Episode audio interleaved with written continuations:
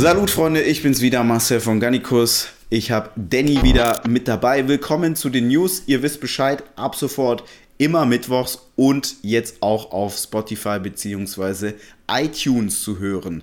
Danny, wie geht's? Bei mir alles wunderbar. Ich hoffe bei dir auch. Ich freue mich auf eine neue Folge Dynamisches Duo sozusagen. Richtig. Ja, mir geht's auch gut. Ich bin ein bisschen enttäuscht aktuell vom Sommer in Berlin. Ist echt kalt teilweise. Okay. Bei euch nicht? Bei uns ist es sehr warm. Ich musste das Fenster zumachen und ich schwitze. Okay. Ja, mir ist auch warm, aber nur weil ich so im Modus bin, ja. Und nicht, weil es draußen so warm ist. Aber warm ist ein sehr gutes Stichwort, denn bei Muscle 24 gibt es aktuell die Gasp No. 1 Shorts für unfassbare 34,93 anstatt 49,90. Die Gasp No. 1 Shorts ist so einer meiner Favorite Shorts. Die habe ich mir damals auch schon bestimmt vor 8 Jahren selbst immer gekauft. Ich habe die auch bereits in 2 Farbkombinationen. Aktuell hier beim Deal sind alle 3 Farbkombinationen verfügbar, sowie auch alle Größen von S bis XXL. Ich würde mir die in S holen. Danny, welche Größe würdest du wählen? Bei den Shorts würde ich eine M nehmen, glaube ich. Ja, also ihr seht, lieber nicht ganz so von Begrami-Beinen und Ausmaßen ausgehen und nicht so riesig bestellen. Das ist übrigens auch immer, wenn ich mit einem Kundensupport spreche, einer der großen Probleme. Die Leute bestellen immer zu groß tendenziell. Ja. Man bildet sich dann manchmal schon ein, man ist ein bisschen breiter, als man denkt und man vergisst auch irgendwie, dass niemand sieht, was in deinem Schildchen hinten drin steht, wenn du dieses Teil kriegst. Also fürs Ego kann es auch gerne mal eine M oder eine L sein. XXL sieht halt, dieses Zettelchen sieht hinten keiner. Ganz genau. Okay. Wir haben diese Woche wieder 5 Themen am Start. Ich würde sagen, das ist echt so ein bunter Strauß an Themen.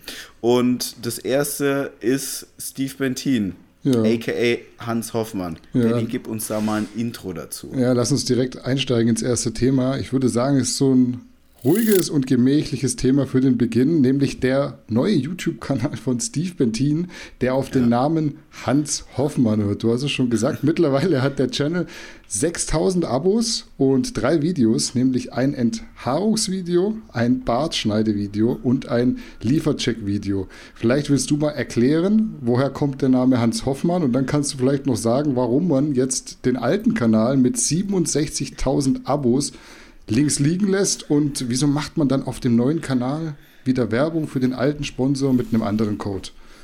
Ja, also ich erkläre jetzt das mit Hans Hoffmann, aber nicht, weil ich hier ein Experte bin, sondern weil ich damals auch recherchiert habe. Das Thema ist ja schon alt und immer wenn man dem Steve so eins auswischen wollte, dann hat man ihn auf diese Hans-Hoffmann-Geschichte angesprochen.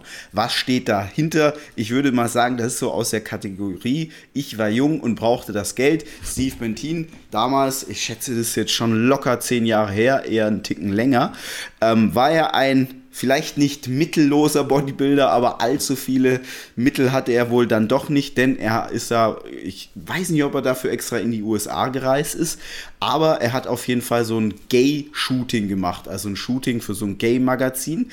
Ich weiß jetzt auch nicht mehr, ob das nur Bilder waren oder auch Videos. Die Bilder waren auf jeden Fall ziemlich eindeutig, also ein glatt rasierter Steve Benthin, kennt man ihn ja jetzt so nicht immer, eingeölt mit seinem Larry in der Hand und hat dann entsprechend einschlägige Fotos gemacht. Das war eigentlich jetzt so die letzten Jahre immer, wenn irgendjemand was über den Steve Benthin gesagt hat, dann hat er so, haha, Hans Hoffmann genommen. Steve Benthin hat das praktisch unter diesem Alias gemacht, weil er nicht mit seinem bürgerlichen Namen diese Gay-Fotos herausbringen wollte. Er hat zu mir auch mal gesagt, wie viel er dafür bekommen hat. Ich weiß es aber nicht mehr. Ich kann aber sagen, das war jetzt nicht so eine krasse Summe. Also es war jetzt nicht irgendwie $200,000 oder so, sondern so niedrig vierstellig, meine ich. Steve, falls ich mich da jetzt vertue, sorry, soll kein Diss sein an der Stelle. So, jetzt hat er einen neuen YouTube-Kanal unter dem Namen Hans Hoffmann. Finde ich persönlich cool, weil ich feiere es immer, wenn man eine vermeintliche Schwäche nimmt und daraus etwas Cooles macht. Und das hat Steve Benthin ja hier schon richtig gemacht. Anders als beispielsweise Simon Teichmann, der hat ja vor, weiß nicht, schon im halben Jahr angefangen, irgendwelche 170 Kilo T-Shirts zu verkaufen, ohne das mal in der Öffentlichkeit gedrückt zu haben und ohne sich mal wirklich Real Talk-mäßig zu dieser Bankdrückgeschichte geäußert zu haben. Aber darum soll es jetzt nicht gehen. Steve Benthin ist jetzt praktisch unter dem Namen Hans Hoffmann unterwegs. Der hat jetzt hier 3 Videos aktuell am Start. Die sind alle so zwischen 7 und 8 Minuten lang. Ich habe sie mir fast ganz angeguckt.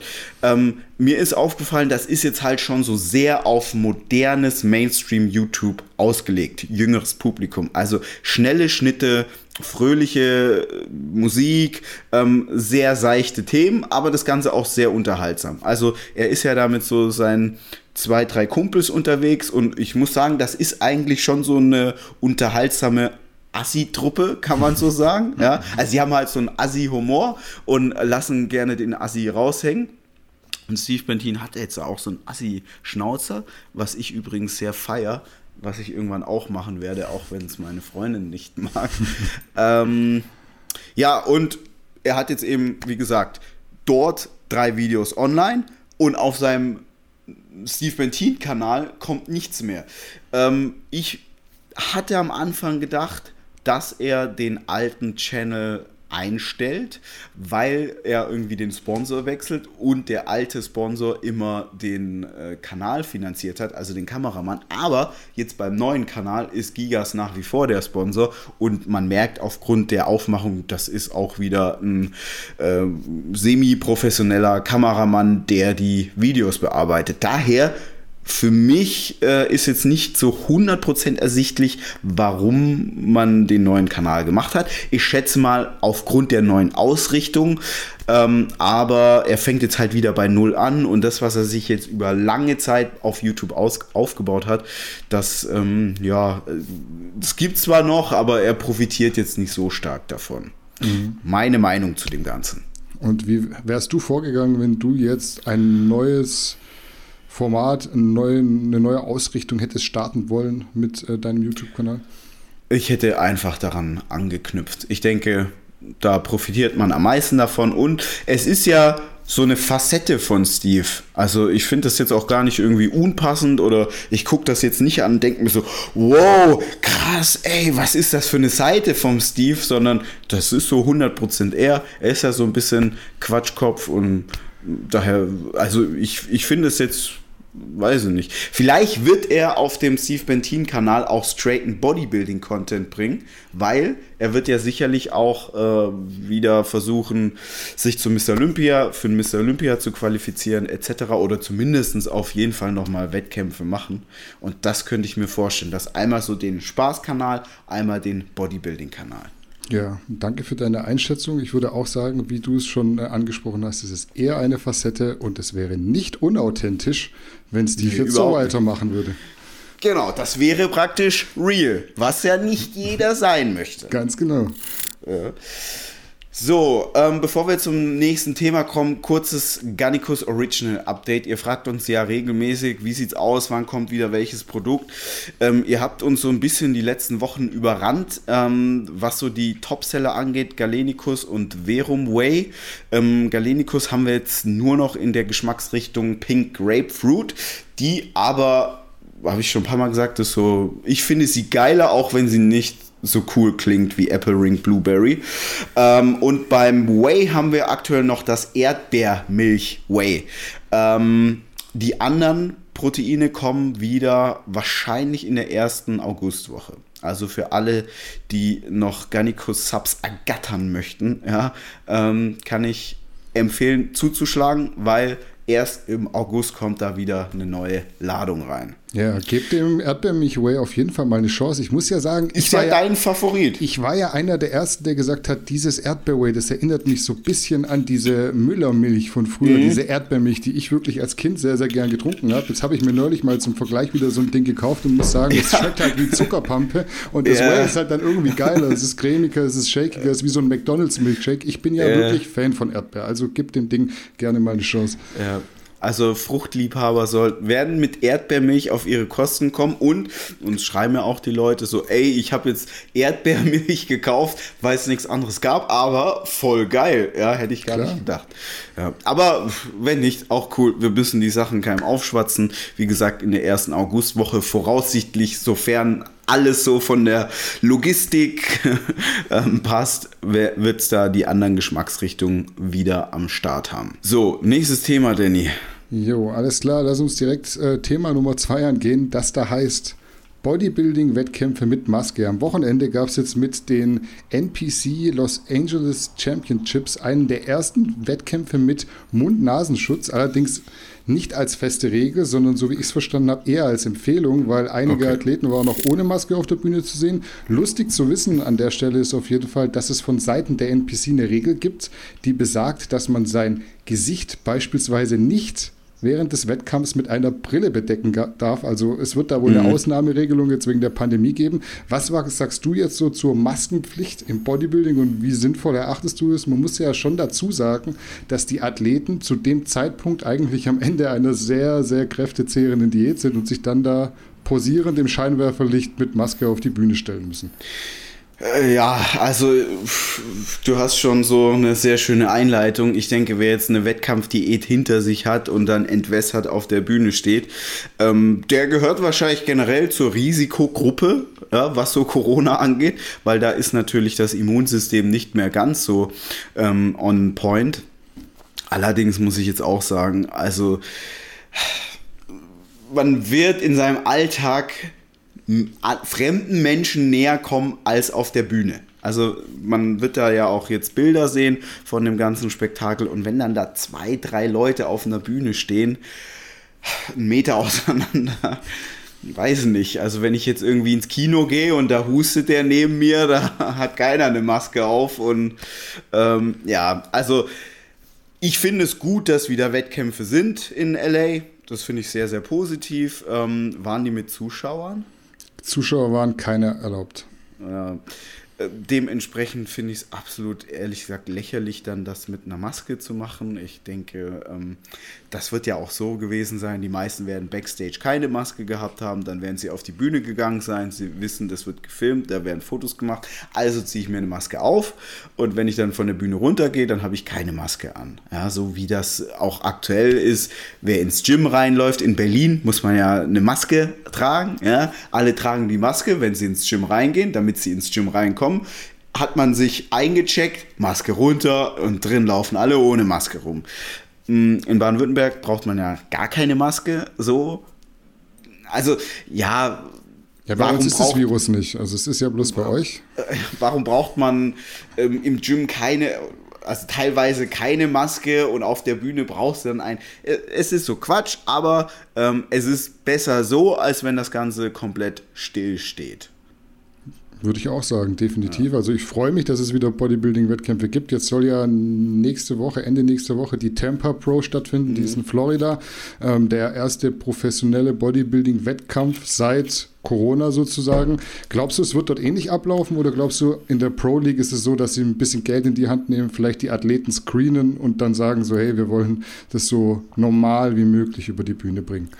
Nö, ich glaube nicht, dass da die finanziellen Mittel dafür verfügbar stehen und entsprechend bin ich der Meinung oder meine Einschätzung ist, auch dort werden die Athleten mit Maske auf der Bühne stehen. Die werden es halt machen, damit sie das machen können, damit sie auch weiter Geld verdienen können, damit sie Bodybuilding-Wettkämpfe machen können. Aber ich denke, also die allerwenigsten werden jetzt da so eine Sinnhaftigkeit drin sehen. Wie würde das Vorgehen deiner Meinung nach aussehen? In einer perfekten Welt, wie sollte man es machen, dass man Bodybuilding-Wettkämpfe veranstalten kann, auch in den USA und die Athleten ohne Maske auf die Bühne lässt? Ich würde testen. Also ich würde nur praktisch Athleten antreten lassen, die einen negativen Corona-Test haben, weil, wie ich vorhin gesagt habe, das ist natürlich schon eine Risikogruppe, die sind ja schon alle angeschlagen, also generell, wenn ich jetzt ein Wettkampfathlet bin, so one day off, dann würde ich jetzt auch nicht mit irgendjemandem chillen, der eine Erkältung oder eine Grippe hat. Ja, weil du bist nach irgendwie 20 Wochen Diät, KFA bei 6%, da ist das Immunsystem nicht auf dem Top-Level. Ja? Ja. Und das macht man eigentlich überall. Also zum Beispiel, ich hatte am Wochenende auch mich mit jemand getroffen, der Schauspieler, ist so normal, da machst du auch, alle am Set machen einen Corona-Test. Dafür können alle am Set aber auch vernünftig arbeiten, weil alle wissen, jeder, der jetzt hier am Set ist, hat definitiv keinen Corona. Ich will mich jetzt nicht wieder über Corona auslassen, ist aber dann auch mit der Inkubationszeit auch wieder so eine Geschichte. Ja, aber wenn man jetzt da irgendwie was machen will, und ich kann schon verstehen, dass man sagt, man will die Sportler so gut wie es geht schützen, dann ist das, glaube ich, schon so eine einfache Methode. Ich weiß jetzt natürlich nicht, wie es in Amerika mit den Tests ist, aber hier in Berlin, ja, wer sich auf Corona testen will, der fährt da zu dieser Teststation, da ist kein Mensch vor dir, ja, und dann kannst du da reinlaufen, dann testen die dich, gehst du wieder raus. Und es kostet nichts. Ja, dann kann ja jeder quasi ein paar Mal hinlaufen. Ich würde sagen, wir bleiben gespannt, wie es weitergeht mit den Bodybuilding-Wettkämpfen. Ich freue mich, dass es wieder Fahrt aufnimmt, und wir schauen, ob es zum Mr. Olympia kommt dieses Jahr. Vielleicht noch kurz eine Sache, auch wenn ich da überziehen werde. Man muss ja das Ganze auch so ein bisschen von der unternehmerischen, kaufmännischen Seite sehen. Wenn eben solche Veranstaltungen nicht sind, die werden ja von Veranstaltern gemacht. So. Und das sind halt meistens Unternehmen oder Personen, die damit ihr Geld verdienen. Und wenn die jetzt eine Saison keine Veranstaltung machen, verdienen die eine Saison auch kein Geld. Kann jetzt sein, das schadet denen nicht besonders, kann aber auch sein, das schadet denen, weil sie halt kein Event machen können. Vielleicht sind die schon in eine Vorleistung gegangen, die haben vielleicht schon eine Kaution angezahlt, etc. etc. Und daher ist es schon immer gut, wenn die Events sind. Also der wirtschaftliche Schaden, der aktuell durch Corona entsteht, ist, glaube ich, deutlich höher, und die Konsequenzen daraus, als jetzt dann tatsächlich die Menschen, die daran sterben werden. Ja, die Veranstalter werden definitiv sagen, Hauptsache es geht irgendwie weiter. Ja. Für Thema 3 wird es etwas brisanter. Ich hole kurz ein bisschen aus. Vor kurzem hat Mike Sommerfeld in einem Video angekündigt, dass er von Peak, also seinem bisherigen Sponsor, zu NP Nutrition wechselt, aber auch ein Angebot von ESN hatte. Jetzt am vergangenen Freitag ist dann so für mich fast schon aus dem Nichts ein Rap One Artikel aufgetaucht, in dem Mike vorgeworfen wurde, mit Photoshop seine Bilder zu fälschen. Gab dann natürlich viel Aufruhr, Diskussion etc. und am Ende hat Rap One dann einen zweiten Artikel veröffentlicht, in dem die Vorwürfe zurückgenommen wurden. Mittlerweile sind beide Artikel offline. Ich zitiere mal Mike Sommerfeld noch aus einem zwischenzeitlichen Facebook-Kommentar. Wenn ich in meinem Leben Photoshop benutzt habe, höre ich direkt mit Bodybuilding auf. Ich bin etwas erschrocken über diesen Bericht. Ich war mal der Meinung, dass Rap One und ich ein tolles Team sind, beziehungsweise waren. Nun ja, schade. Aktuell ist bei Rap One Athleten scheinbar nicht so viel los. Ansonsten erkenne ich eigentlich keinen Grund für so einen Bericht. Was sagst du dazu? Könnte der Artikel eventuell was damit zu tun haben, dass Mike sich nicht für ESN als Sponsor entschieden hat? Und warum ruft man vielleicht nicht bei Mike direkt an? Die Nummer werden sie ja haben, statt sich jetzt im Nachhinein so revidieren zu müssen. Also das ist natürlich so ein Riesenthema, was ich so aus unterschiedlichen Perspektiven beleuchte und teilweise verstehen kann, teilweise aber auch wirklich gar nicht verstehen kann. Also Fakt ist, wäre Mike Sommerfeld ein ESN-Athlet gewesen, wäre das 1000-prozentig nicht passiert. Darüber müssen wir, glaube ich, nicht diskutieren. Liegt es jetzt daran, dass er dieses Sponsoring-Angebot ausgeschlagen hat? Tue ich mich schwer, das jetzt daran festzumachen. Ich denke aber, es hat das Ganze wahrscheinlich begünstigt. NP Nutrition, ich glaube, die wenigsten von unseren Zuschauern kennen NP Nutrition. Dementsprechend ist es jetzt, glaube ich, nicht der Supplement-Gigant, mit dem Fitmart die mehrere 100 Millionen, und ich weiß, ja, sagen wir es so, die machen wahrscheinlich schon dieses Jahr 3-stellige Millionenumsätze. Ja. Ich weiß nicht, ob die sich jetzt deswegen auf sowas einlassen müssen. Prinzipiell ist, glaube ich, bei Rap One denen so ein bisschen etwas auf die Füße gefallen, wo man vielleicht auch schon bei dieser Erdem-Dül-Sache gemerkt hat. Ja, also man versucht nach außen hin, sich immer als komplett unabhängiges, neutrales Bodybuilding-Magazin zu geben, was man aber faktisch nicht ist, weil man gehört einfach zur Fitmart GmbH. Das ist jetzt auch nicht schlimm, blöd oder sonst irgendwas. Es ist dann halt nur ungünstig, wenn man sich auf eine Art und Weise darstellt, die nicht der Realität entspricht. Und gerade bei so einem Thema musst du dann natürlich als so gesehen Mitbewerber, ja, weil NP Nutrition und Fitmart, das sind so gesehen Konkurrenten, und dann ist NP Nutrition für Fitmart, für die Fitmart GmbH ein Mitbewerber. Da musst du natürlich schon sehr, sehr, sehr aufpassen, ob du so einen Artikel veröffentlichst oder nicht. Was ich bei der ganzen Story relativ ja, wie sagt man, als Ironie des Schicksals empfinde. Mike Sommerfeld hat auf diesem Foto auch noch eine Beyond-Limits Shorts an. Ja. Oder eine Boxer. Mhm. Oder ein Slip oder eine Boxershort. Wahrscheinlich so eine hochgekrempelte Boxershort. So, er hat auf jeden Fall eine Beyond-Limits Buchse an. Ja? Und Beyond-Limits gehört ja auch zur Fitmart GmbH. Also bei uns ist es ja auch so. Bei uns wird Content publiziert, und wenn dann irgendwas ist mit dem Content, dann kommen Anwälte oder irgendwelche anderen Seiten, böse Anrufe, die kommen immer zu mir. Marcel, warum hast du bla bla bla. Ja, dann ich immer, guck das mir erst an, dann komme ich auf dich, Danny, was haben wir da gemacht? Dann besprechen wir das Ganze. So, wenn es jetzt aber um sehr heiße Themen geht, dann ist es schon so, dass wir das im Team nochmal besprechen und sagen, wollen wir das so machen? Können wir das so machen? Was können die Konsequenzen sein? Und das wundert mich dann schon, dass Rap One zu so einem Fehler da gekommen ist, weil sie haben ja auch am Ende des Tages alles wieder offline genommen. Also selbst das Revisionsstatement ist ja mittlerweile auch wieder offline. Also ich muss sagen, ich verstehe es nicht als Außenstehender. Ich kann verstehen, dass jetzt, also da wird der Matze Bus jetzt vielleicht gar nicht, was heißt, natürlich, er hat immer Schuld, wenn du so der leitende Mensch des Projekts bist, dann trifft dich immer die Schuld, ja, weil du hast ja die Teammitglieder, die etwas ausarbeiten, und das ist halt, ist nicht immer, bei Instagram ist immer schön, schöne Titel zu verwenden. Im echten Leben kann es auch mal doof sein. Ja? So. Und in dem Fall ist jetzt für den Matze Busse doof. Ich weiß nicht, ob er das tatsächlich gesehen und abgesegnet hat. Ich kann mir jetzt aber nicht vorstellen, dass irgendein Texter bei Rap One das einfach so veröffentlicht hat, ohne dass das einer der Entscheider, die dafür ihren Kopf hinhalten müssen, abgesegnet hat. Also das kann ich mir nicht vorstellen. Und was mir so bei der ganzen Sache überhaupt nicht gefällt, wir haben auch mal so irgendwie, ja, wir wollen neutral sein, blablabla. Scheiß auf neutral. Wenn es um einen deutschen Profi geht, dann stehe ich bin immer für jeden eingestanden. Ich habe immer versucht, das so zu pushen und auch so mich da so schützend davor zu stellen. Und weißt du, wir haben jetzt ja nicht viele Profis, die mal die Möglichkeit haben, bei Mr. Olympia auf der Bühne zu stehen.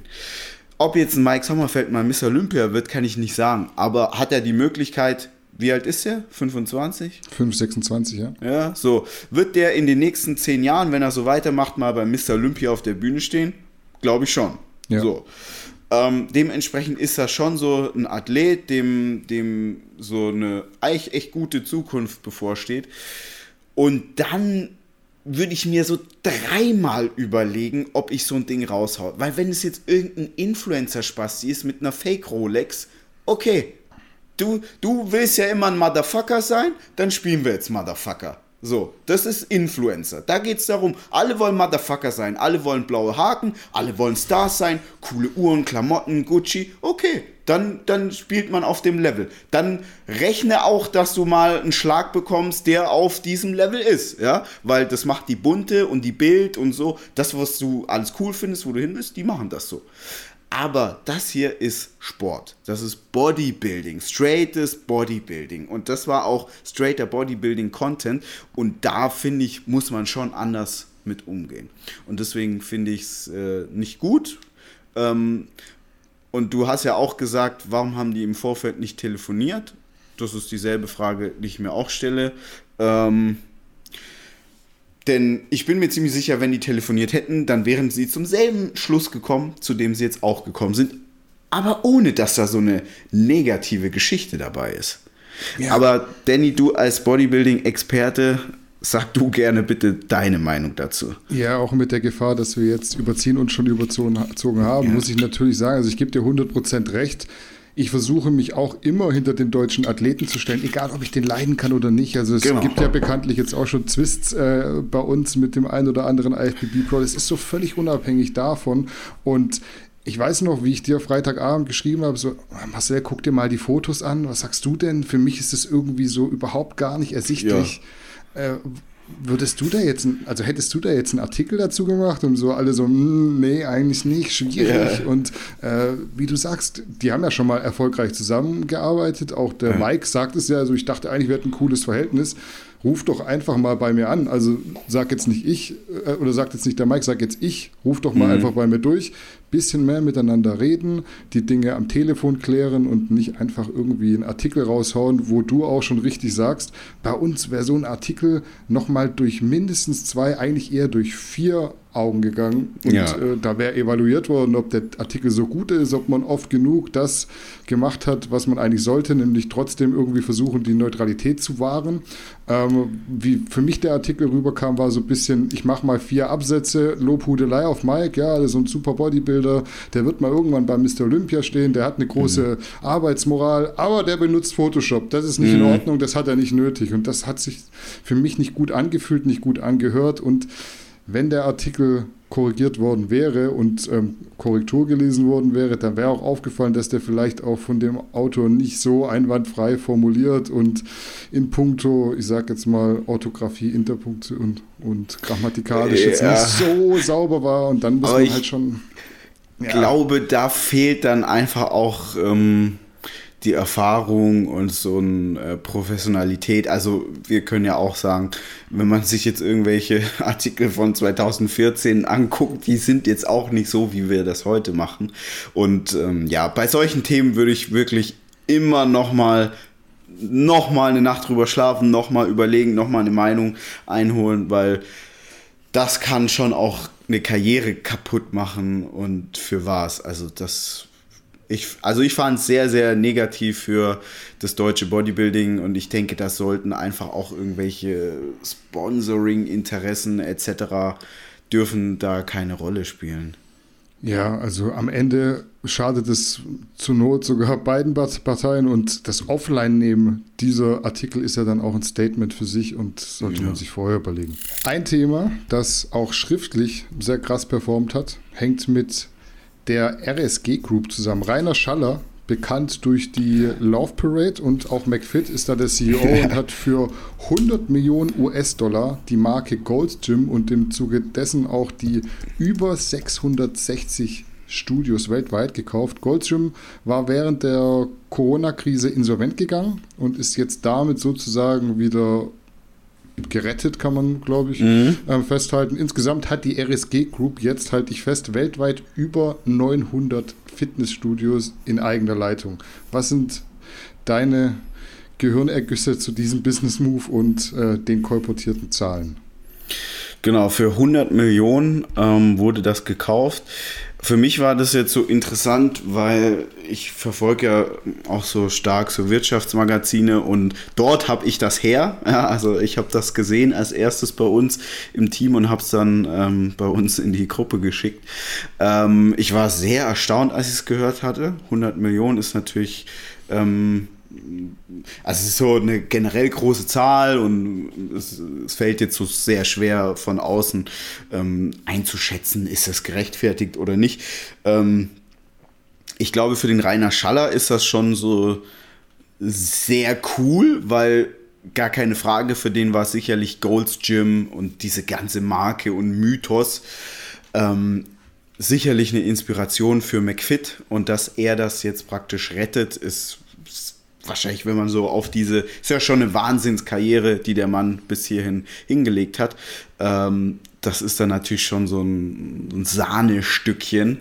Auf der anderen Seite, was ich mir dann so gedacht habe, okay, wow, die Brand und dieses Unternehmen und die Assets, die können ja jetzt nicht so mega attraktiv gewesen sein, wenn da so ein Fitnessunternehmer aus Deutschland kommt und es dann kauft, weil eigentlich ist es so, bei so großen Brands und so großen Unternehmen, da gehen eher so Investorengruppen hin und die kaufen dann sowas und nicht jetzt unbedingt ein erfolgreicher Unternehmer. Also gar keine Frage, der Rainer Schaller, der ist schon unfassbar erfolgreich. Ja? Bei McFit, ich glaube, es hat so 2,5 Millionen Mitglieder weltweit, also ist ja meistens Europa.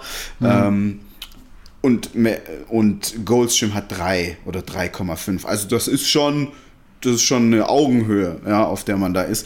Aber nichtsdestotrotz, dadurch, dass halt so viel Kapital ist es eher ungewohnt. Ja? Also als Beispiel bei MyProtein, ja, für die jetzt so ein bisschen sich mit der Wirtschaft und Finanzsystem auskennen, da ist so BlackRock mit dabei. Ja? BlackRock, das ist so das größte, kapitalstärkste, wie kann man die ja bezeichnen, Investorenunternehmen. Ja. Finanzkrake. Ja, genau. Also da ranken sich auch sehr viele Mythen. Denen gehört auch, was weiß ich, Jack Wolfskin und so weiter. Also die sind so bei ganz vielen Sachen dabei. Und eigentlich kenne ich das eher so, dass solche Großinvestoren so ein Unternehmen kaufen. Ich muss auch dazu sagen, wir sehen das aus unserer deutschen Brille schon auch immer so sehr aus dieser Fanboy-Brille. Also in den USA ist Gold's Gym nicht so cool. Ja? Gold's Gyms sind auch nicht so cool. Es ist halt das Gold's Gym, wenn es cool, aber nicht wegen dem Gym an sich. Das ist eine richtige Ranzbude. Das Gym ist nur cool, weil dort halt nur coole Leute sind. Ja, also du gehst da rein und du triffst jeden Tag Bodybuilder oder Fitnessathleten, die du so kennst. Jeden Tag kannst Dienstag morgens trainieren gehen, denkst dir, oh krass, hier ist ja... Gut, Charles Glass ist immer da, aber noch irgendwie 2 andere Profis. Bikini Pro, Men's Physik Pro, Pro der offenen Klasse etc. Und das zeichnet das Gold's Gym in Venice aus. Und die anderen Gold's Gyms sind ja auch meistens Franchise. Das sind jetzt ehrlich, also das erinnert einen auch so ein bisschen McFit. Ja? Ich war im Gold's Gym Hollywood zur Primetime. Das ist wie McFit. Ja? Da ist so jedes Gerät voll, keiner räumt irgendwas auf etc. Ja? Und nur ist es mega heiß drin. Ja? Und also... Ich glaube, dass diese Marke mittlerweile sehr stark heruntergewirtschaftet ist und dass deswegen jemand wie der Rainer Schaller kommt, der das natürlich schon auch so als, der ist halt auch ein Fan geblieben. Ja. Und ich weiß, jetzt schreiben Leute, ja, nur wenn du Fan bist, dann kaufst du ja nicht für 100 Millionen so einen Laden. Nein, natürlich nicht, aber ich glaube jetzt schon, dass es so da mit reingespielt hat. Und man muss auch dazu sagen, also die Marke Gold's Gym, aus der kann man ja etwas machen. Ja, das ist ja jetzt keine tote Marke. Ich will nur sagen, in Amerika ist die Marke nicht so ehrfürchtig angesehen wie jetzt bei uns europäischen Fanboys. Glaubst du, Gold's Gym kommt nach Deutschland? Sehr schwierig zu sagen, weil... Also alles, was jetzt der Rainer Schaller macht, das ist ja sehr auf Mainstream-Fitness ausgelegt. Und wenn du Gold's Gym nach Deutschland bringst, dann musst du es ja ganz klar in der Hardcore-Nische positionieren, weil das ist Gold's Gym. Also du kannst da jetzt nicht einen John Reed oder wie heißen die anderen? High Five etc. Ja. Also wenn, dann muss das so ein richtig straight Bodybuilding-Gym sein. Ich kann es mir nicht vorstellen. Okay. Glaube ich nicht. Nee. Ich würde mich freuen. Es wäre cool. Wenn, dann würde es sowieso auch nach Berlin kommen, bin ich mir sicher. Aber ich glaube es nicht. Nur um das auch nochmal kurz, weil viele haben da gar nicht so ein Hintergrundwissen. Also die Marke Gold's Gym, ja, die wurde mal von dem, wie hieß der Gründer? Ich glaube John Gold.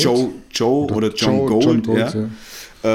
Da wurde die gegründet, dann ist das erfolgreich geworden, dann hat es so eine Investorengruppe gekauft, dann haben die es noch größer gemacht und dann wurde es, ich glaube, es wurde mittlerweile schon irgendwie viermal verkauft. Und die Klamottenmarke, die hat zum Beispiel gar nichts mit den Gyms zu tun. Ja, also das ist komplett separat. Und die Klamottenmarke Gold's Gym, die gehört zu einem Unternehmen, wie ich es vorhin beschrieben habe.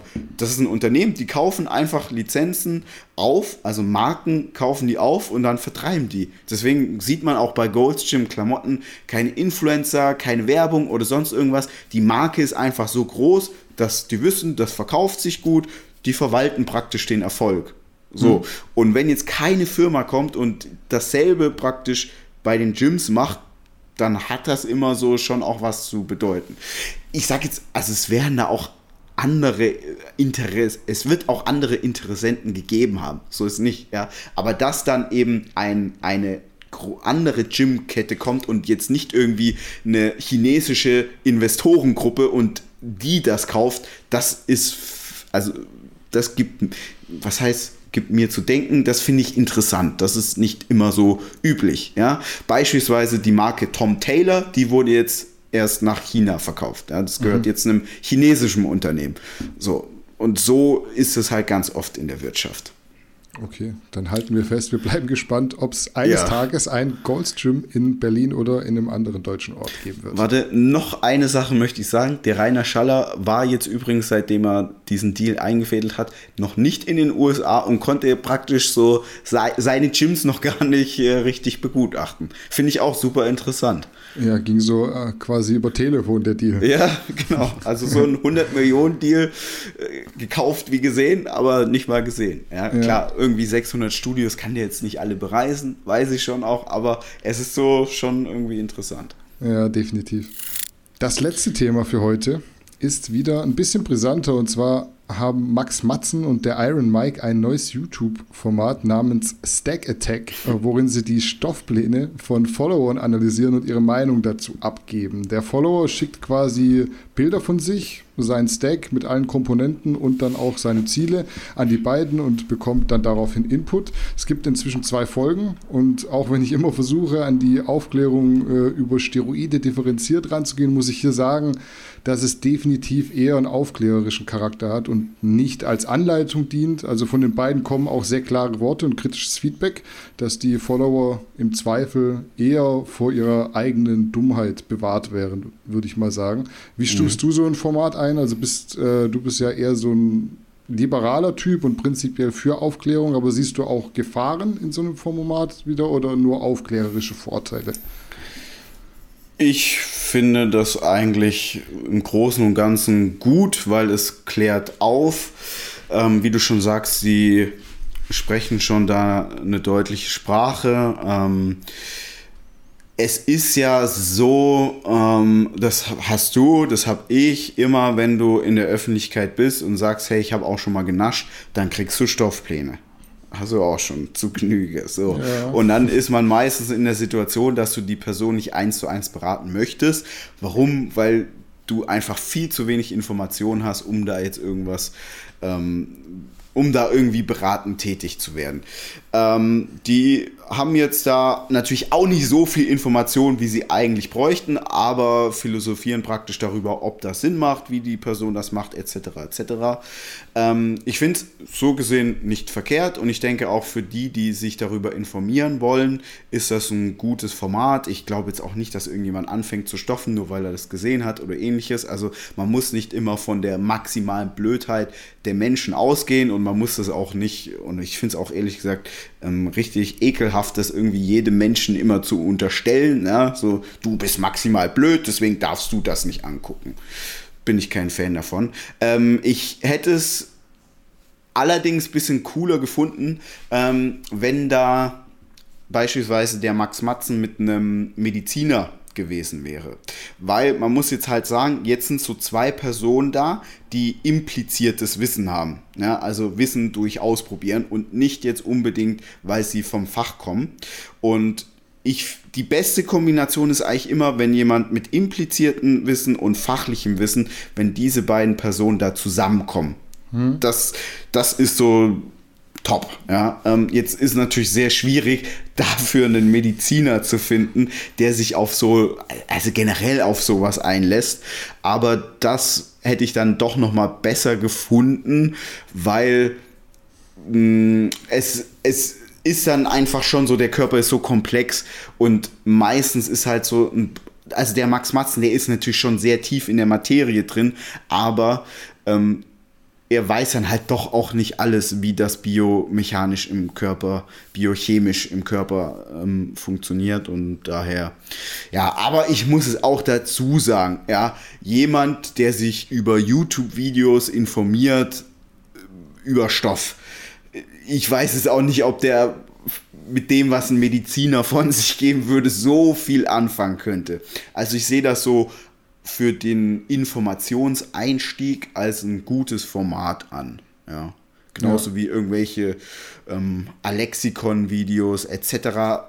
Ist so ein Ding, kann man sich angucken. Man sollte jetzt aber nicht auf Basis so eines YouTube-Videos entscheiden, was man macht und wie man es macht, sondern da muss schon viel Wissen von unterschiedlichen Quellen zusammenkommen und dann hat man eine Entscheidungsgrundlage und möglichst das Ganze auch noch mit einem Mediziner abgestimmt. Ja, ich denke, ein guter Wissenseinstieg, was ich vielleicht nur so als kleine Kritik habe, ist jetzt aber auch überhaupt nicht irgendwie despektierlich gemeint. Es ist schon immer sehr lang, muss ich sagen. Also ich würde mir bei solchen Formaten immer wünschen, dass es, wenn es kein Podcast ist, was ja auch kein Podcast ist, dass es einfach so ein bisschen zügiger abgearbeitet wird, dass man nicht so lange vor dem Fernseher sitzt und dann doch so die Gefahr besteht bei uns ja auch, dass man so zu viel redet, also, irgendwie dann sich dreimal wiederholt und eigentlich keine Follower abarbeitet, sondern so in so einem, wir unterhalten uns bei einem Gläschen Bier zusammen. Und das finde ich so ausbaufähig. Aber ich finde das Format eigentlich cool, das ist eine gute Idee. Ich habe es eigentlich cool gefunden, als ich es gesehen habe und auch gar nicht so negativ behaftet eingeordnet jetzt so für mich. Ja, also, wie ich gesagt habe, für einen Informationseinstieg sicherlich gut und einfach auch, um da mal echte Pläne von echten Menschen zu sehen. Also jetzt zum Beispiel in der ersten Folge, der Kollege, der jetzt da war, irgendwie 1,75 groß, 95 Kilo etc. Das sind ja jetzt so Dimensionen, das hast du in jedem McFit. Das ist jetzt nicht irgendwie ein Rolly Winkler, sondern ich glaube, das ist so, wenn man sich für das Thema interessiert, gut, um da mal so einen Einblick zu bekommen. Man wird das ja sowieso nicht irgendwie verbieten können oder, also ja, es ist ja verboten, aber trotzdem machen es die Menschen und dann ist es immer besser, wenn man viel Wissen hat und weiß, was man tut. Ja, definitiv. Ich werde ja den Iron Mike am Donnerstag, wir haben heute Dienstag, morgen kommt die Newsfolge im Podcast haben, dann werde ich ihn mal fragen, was die beiden Jungs sich da gedacht haben und wie sie sich auch so vielleicht rechtlich abgesichert haben, wenn man da jetzt so doch in so eine halbberatende Tätigkeit geht und so, da habe ich auf jeden Fall Bock drauf, ja. Und du kannst ihm ja mal dein Roid-Stack zeigen und fragen, was er davon hält. Aber ich glaube, ich zeige ihm gleich keine aktuellen Bilder, weil sonst würde er sagen, so würde ich aber nicht anfangen zu stoffen. Ja. Alles klar, also wir werden am Ende der Folge heute. Ich habe nämlich keine Themen mehr. Nee, wir sind durch, Freunde. Ich hoffe, euch hat es gefallen. Heute ein bisschen knackiger, kompakter. Und in diesem Sinne, lasst euch nicht verarschen. Salut. Ciao, ciao.